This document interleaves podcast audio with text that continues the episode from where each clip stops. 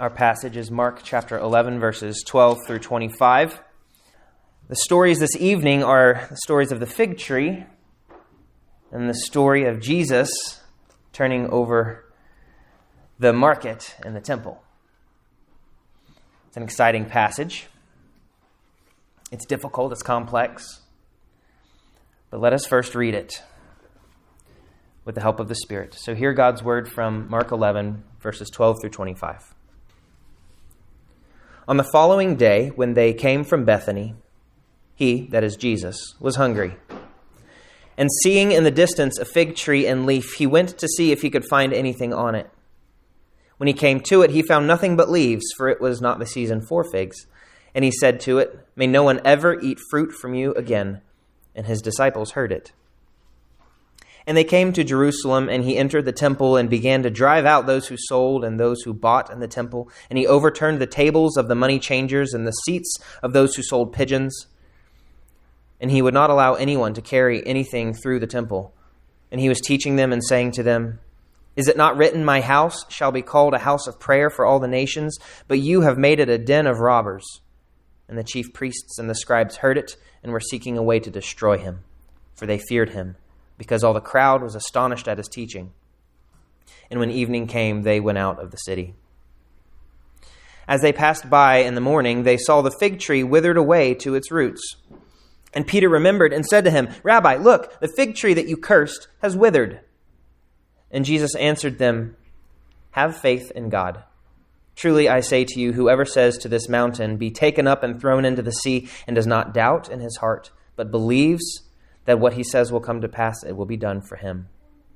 Therefore I tell you, whatever you ask in prayer, believe that you have received it, and it will be yours. And whenever you stand praying, forgive. If you have anything against anyone, so that your Father also, who is in heaven, may forgive you your trespasses. The grass withers and the flower fades, but the word of our God stands forever. Again, this is a difficult and complex passage. We see Jesus, the Son of God, the divine Messiah. He's just come into Jerusalem last week with the triumphal entry on the donkey. The tension is mounting. He entered Jerusalem and went straight to the temple. He's judging the temple. And he's exercising his authority as the king of the kingdom of God, which he has been proclaiming since the very beginning. It's about the advancement of the kingdom of God. And here we see it happening even in Jerusalem as it had done in Galilee. He's done incredible miracles of healing and cleansing and casting out demons. And the expectations for his ascent to the throne in Jerusalem are great and grand. Let's dive in to verses 12 through 14. Let's jump right in and, and look at what's going on with Jesus and the fig tree. Because here Jesus judges the fig tree. And this seems unlike Jesus because his miracles so far have been ones of healing and restoration. This is his only destructive miracle. At first glance, it seems irrational and vindictive. He comes to a fig tree, hungry, and he doesn't find the fig, so he curses it. It almost seems like an excuse for being hangry, for acting angry when you're hungry and blaming it on the hunger. Modern theologians, on a more serious note, have used this episode as a way of downplaying the person of Jesus, especially since Mark seems to excuse the fig tree's fruitlessness by saying it was not the season for figs. Now, I'm going to provide some reasons for why Jesus actually could have expected to find fruit on this fig tree, but we're going to have to wait to the end to understand exactly what is going on with this action. While it was not the season for figs, it does say the fig tree was in leaf. The fig tree was in foliage, full foliage, so it had the appearance of a healthy fruit bearing fig tree. From a distance, Jesus was hungry, saw something that promised to deliver fruit by its appearance, yet approached it and found nothing on it. And Mark explains, well, it was because it wasn't the season for figs, even though it appeared to be producing figs. It was very, even if it were very early in the season, though, locals there are known to pick and eat the knops that bud into the leaves. Those are edible. And so, even if it were very early in the season, Jesus still should have ex- been able to expect to find some knops that were still growing into leaves and then into figs, even months in advance of the season. But this one, as deceptive as it was, didn't even have knops. Nothing to eat. No figs. The tree had the appearance of fruitfulness, even though it wasn't the season for figs, but it did not bear anything despite its appearance. So Jesus did curse the fig tree. He said, May no one ever eat fruit from you again, in verse 14. And this meant the tree would never again produce fruit. The main reason, however, that this is recorded for us here and that this happened as it did is because it has to be taken with the next story to be fully understood. We're here at another one of those Markan sandwiches where you have two stories, one that bookends the other. There's one story in the middle and then two parts of another story at the beginning and at the end. The fig tree story starts and then finishes Jesus' judgment on the temple. So Jesus judges the fig tree and Jesus judges the temple. So we have to look at these together. The last sandwich technique was in chapter 6. It's been a little while. We're going to find a few more here between this part and the end of the book but we will have to take yet another two or three chapter um, hiatus until we find our next one. This is the fourth sandwich, and, and they will come with increasing frequency. And Jesus really, by his actions here, he's not just telling a parable, he's actually enacting a parable. So, you know how the stories that Jesus uses uh, are, are always told with a point? Jesus is acting here with a point. This is a parable that is enacted. Some people call it an enacted prophecy. It was common among the Old Testament prophets. His actions toward the fig tree and the results that we're going to see at the end, they help explain his actions toward the temple. So, as we progress through this, we're going to look at his judgment on the temple. Then we're going to look at the fig tree and the temple together and what that shows us. And then we're going to look at Jesus' response in 20, verse 22 and following where he says, Have faith in God. So we're going to look at the judgment on the temple, then we're going to look at the fig tree and the temple together, and then we're going to look at having faith in God. So let's look at the judgment on the temple. This, is, this passage is often called the cleansing of the temple. That's not exactly precise. Jesus did not come to cleanse the temple, he came to judge it. And we're going to find he has far more in mind than reinstating the temple. He's not authorizing the continuation of Jewish worship in the temple. He is showing that the temple has passed. He alone is the true access to God. Elsewhere in the Gospels, he talked about destroying the temple and in three days rebuilding it. With that in mind, we have to see that Jesus' actions here are entirely consistent with that, with that theological trajectory. Jesus drove out in verse 15. You say, and they, you see, and they came to Jerusalem, and he entered the temple and began to drive out those who sold and those who bought in the temple, and he overturned the tables of the money changers and the seats of those who sold pigeons. Now, some of these things were necessary. Those who were traveling, those who, who didn't have their own farms, couldn't afford to have their own animals, they needed to come to the temple and buy pigeons in order to offer sacrifices if that is the valid sacrifice system. Jesus drove them out. That's an important word because it's actually the exact same word used to describe Jesus' action towards the demons. Cast them out.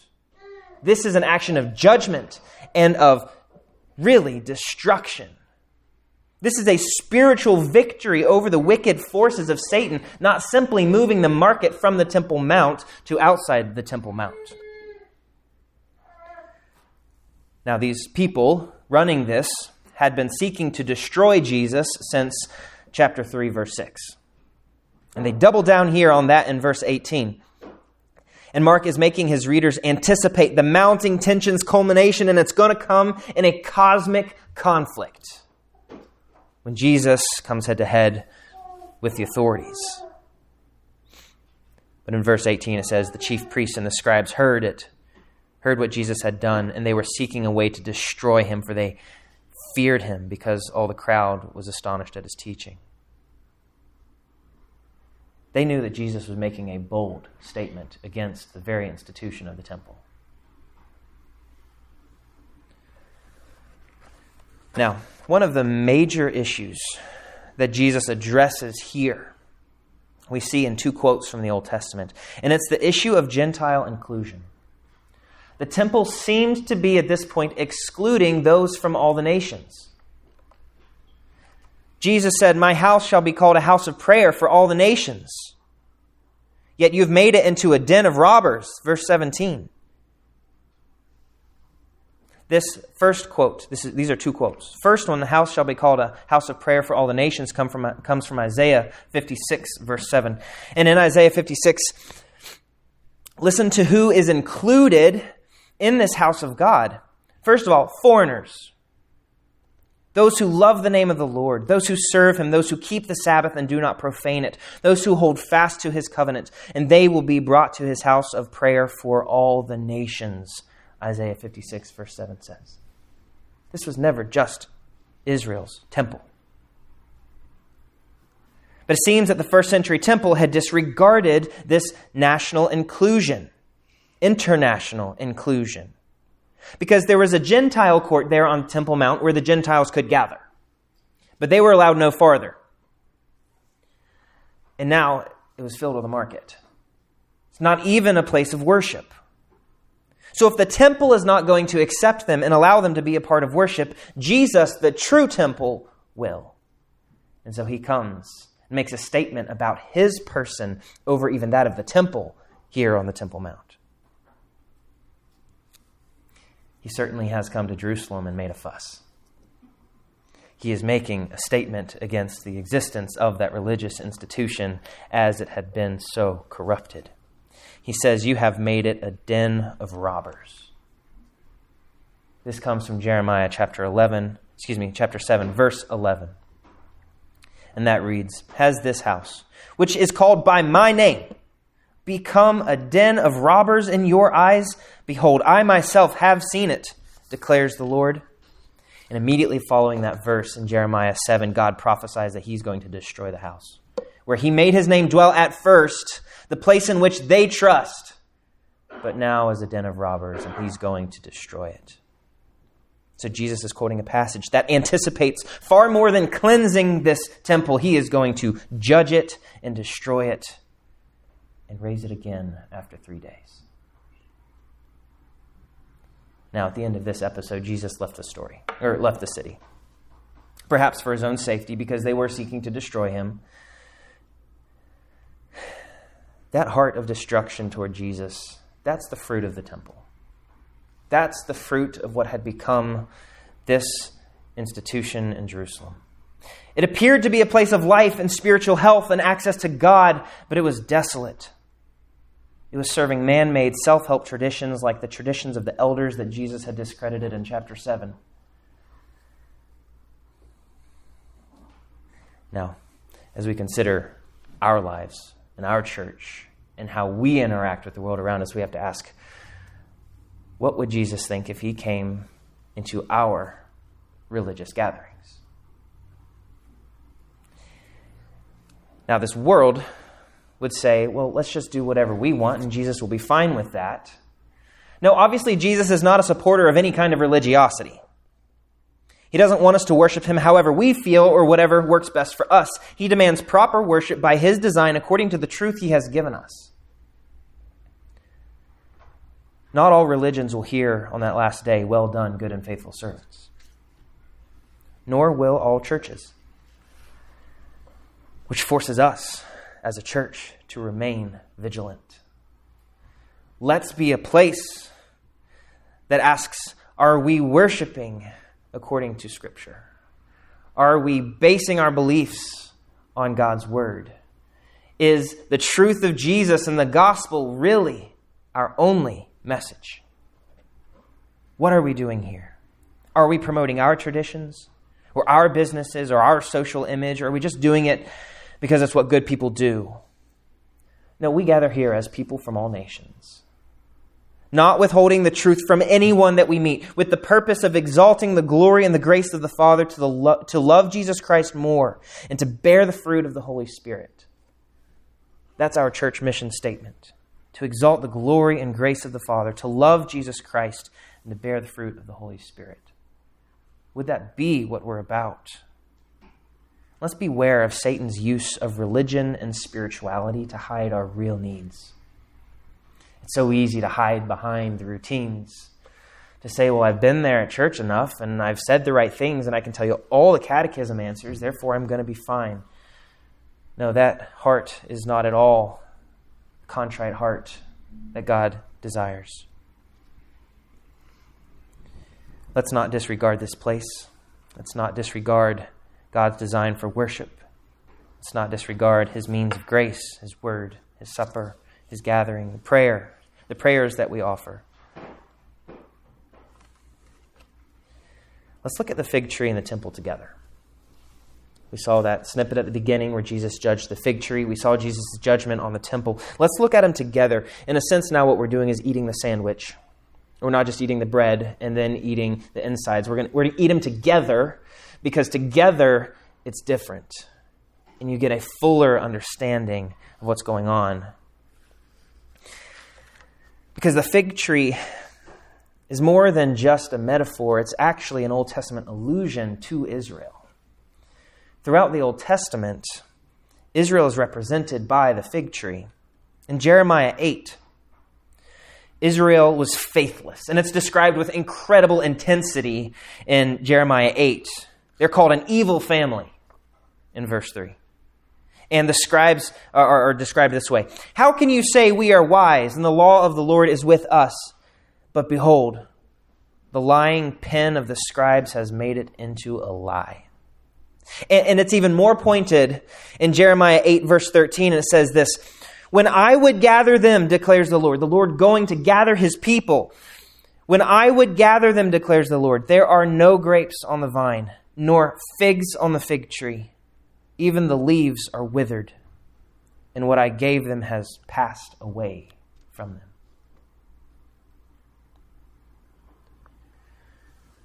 It is not the season for the fig tree it's also not the season for the temple anymore. That word season of the fig tree is the exact same word, and it's a, it's a word with rich meaning. You may have heard it. It's called kairos. It's not kairos for the fig tree. It's also not kairos for the temple anymore because it is the kairos, the time, it is the season for the kingdom of God, Jesus says at the very beginning. He's all about the kingdom of God. And that means that it is no longer about the temple and the glory of those religious leaders and their institution that is self serving. The time is fulfilled. The kairos is fulfilled, Jesus says in Mark 1:14. And the kingdom of God is at hand. Repent and believe in the gospel. That alone is salvation. There's no longer salvation in the temple, nor was there ever in the temple alone. Jesus has come to unceremoniously retire the temple, to destroy it. It withers like the fig tree did in the second part of the sandwich. The fig tree withered from the roots, Peter says, with such blunt obviousness.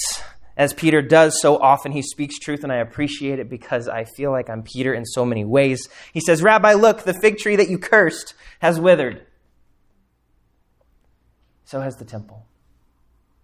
There is no salvation there anymore. Jesus tore the curtain of the temple in two upon his death, and he rendered it useless. There's no more sacrifice to be made in the temple, no more value attached to any of those sacrifices. In fact, it is impossible for the blood of bulls and goats to take away sins, as we see in Hebrews 10. There is no more mere human mediator of the line of Aaron to take us to God because Jesus takes us to God as our high priest. Listen to how the author of Hebrews puts it in Hebrews 10.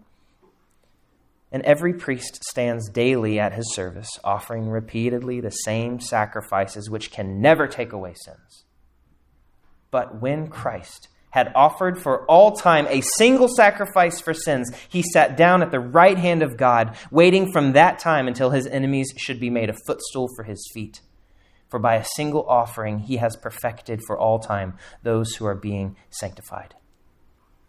Jesus stands on the Temple Mount with authority as the source of forgiveness. There's no more exclusion of some. There's no more favoring of others. There is no Jew or Gentile, slave or free, male or free, female, but all are one in Christ. And this foreshadows perhaps the temple's destruction in AD 70. Now, what about us? Well, I think it's important that we don't try to reenact temple things for our own spirituality. God has given us all that we need in Jesus Christ for spiritual growth and for spiritual life. Now, absolutely, it's important to understand that the New Testament is rooted in the Old Testament, and those are foreshadows, and those are, those are shadows, I think is an easier way to understand it. Those are shadows of the truths that come in Jesus, and so let's understand how the temple points forward to Jesus. Let's understand how the sacrifices give richness to what Christ has done for his people. But let's not go try to get spiritual life from these Old Testament reenactments. Also, it's important to realize we're not waiting for a physical temple to be rebuilt. Jesus rebuilt the temple on the third day when he rose from the dead. There is no need for a temple building. There is nothing the building ever did that Jesus doesn't do and multiply for the benefit of all his people. The new place for salvation is the body of our Savior Jesus Christ. The new place he has designed for our health and our growth is right here. It's the church. And the full revelation of God is the Old Testament with the truth of Jesus Christ and the authoritative writings by his apostles, guided by the Spirit. We call it the New Testament. All of Scripture.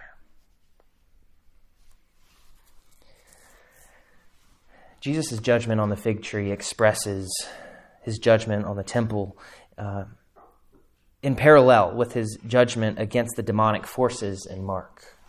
As he cast out the demons, so he cast out the corruption of the temple. And it foreshadows his conquering of Satan on the cross and his resurrection. And it anticipates his final day of judgment when all the wickedness that he judges will be slain for eternity. Now, the day of judgment, I talk about it a lot because I think we have to know that it is coming. We have to have our sights set on the end. We have to remind ourselves again that we cannot stand under that judgment from any goodness of our own, not even as a perfect temple attender or lifelong church member. There is only one thing that will stand up under the weight of God's judgment, and it's His own righteousness. And we have access to it in Jesus by faith. So that's what Jesus says in verse 22. Jesus answered them, Have faith in God. Implicit in this is don't have faith in the temple or its sacrifices or its priests or in the fig tree. True faith in God enables you to have a confidence and a hope beyond what temple worshippers could imagine.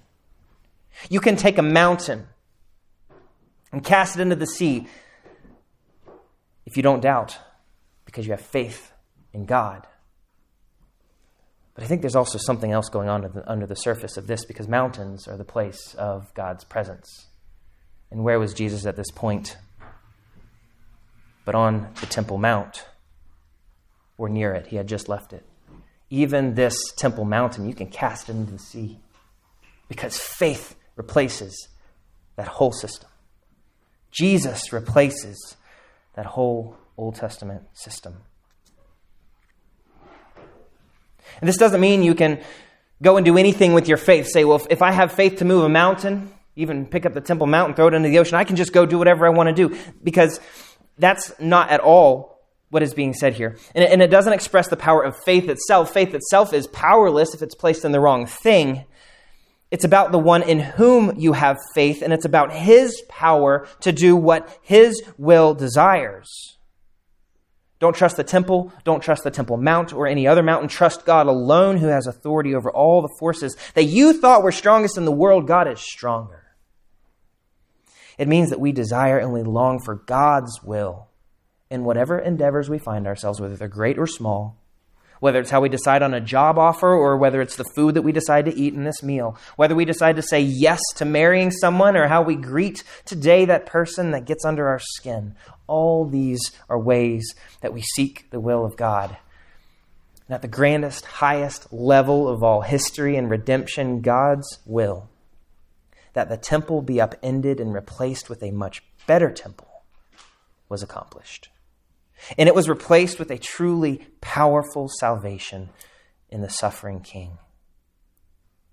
And he goes on to say this faith leads to other benefits. First of all, you can pray with confidence.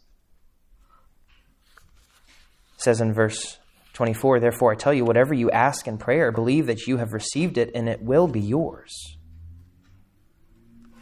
Now, we're not talking about the long, flourished, ornate prayers of the hypocrites in chapter 12, but we're talking about the prayers of earnestly seeking the Lord. Jesus, oftentimes in Mark, he's going away intentionally to desolate places, to the mountain, to pray, to seek the Lord. Those kinds of prayers are not telling God what to do. Those kinds of prayers are letting our hearts be changed into what God wants to do.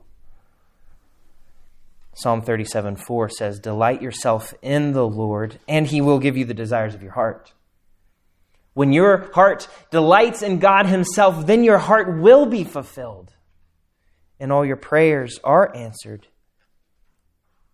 All our prayers are answered anyway, not always with a yes, but all our prayers are always answered with what is best for us. So we can pray with confidence when we have faith in God, and we can forgive and be forgiven by faith in God. Verse 25 says, And whenever you stand praying, forgive. If you have anything against anyone, so that your Father also, who is in heaven, may forgive you your trespasses. Because forgiveness doesn't come by any proper, doesn't come by any animal sacrifice. It, it comes by the sacrifice of the high priest himself. Forgiveness of sins comes from Jesus, the just and the justifier of those who have faith. Your mediator isn't a human priest. I'm really glad you don't have to come confess your sins to me. Forgiveness isn't a matter of the right words spoken to the right person. It's about taking your sins and confessing them to God Himself in Jesus Christ. Forgiveness is a hard one. And this is the one Jesus highlights here with our prayers forgiveness. Because when we forgive, what we're doing is actually taking the wrongs that other people have done to us. We're taking those wrongs and we're taking the damage that they did and we're placing that onto our own accounts. Somebody wronged me, caused me damage. I absorb it and I pay for it. And that's how I forgive them. I become responsible for the debts that they owe. And I let the grace of the gospel that I've received flow in abundance right back. It is hard to do. But it is exactly what Jesus did for us. He took the damage that we had done into himself. And he forgave us by paying what we had done against him. And when you can look at somebody who has wronged you and say, I forgive you and will not hold an ounce of it against you, then you can have confidence that you have received forgiveness. Then you can have confidence that you trust that what Jesus has done really saves you. But if you cannot forgive, then you live in a transactional, rights based worldview, and you still think that eye for eye and tooth for tooth are the heart of the gospel, and so you lord it over others when they wrong you. And you hold grudges against them because they offend you, and you withhold grace because you have little reason to think that you've actually received grace. Brothers and sisters, let's let that old way of dealings wither and die. The season of selfish rights and shadows of forgiveness has passed. The time has come for the kingdom of God to find true forgiveness of sins by faith in God and His Son Jesus, who will judge all wickedness, even wickedness that's under the guise of religion. But He will pardon and forgive all who cling to the suffering King Jesus, all who can also offer that forgiveness to others, those who cling with all that they have and all that they are. Let's pray.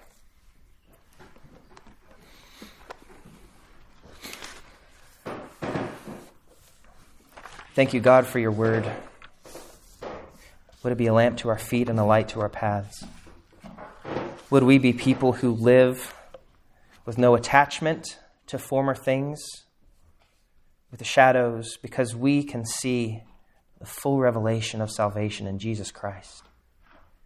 And would that transform us to be people who forgive, to be people who then realize we are forgiven and live in grace and offer it freely?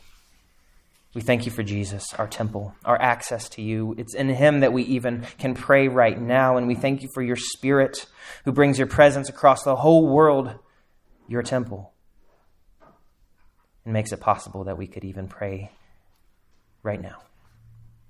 It's through your spirit, in the name of Jesus, we pray to your glory. Amen.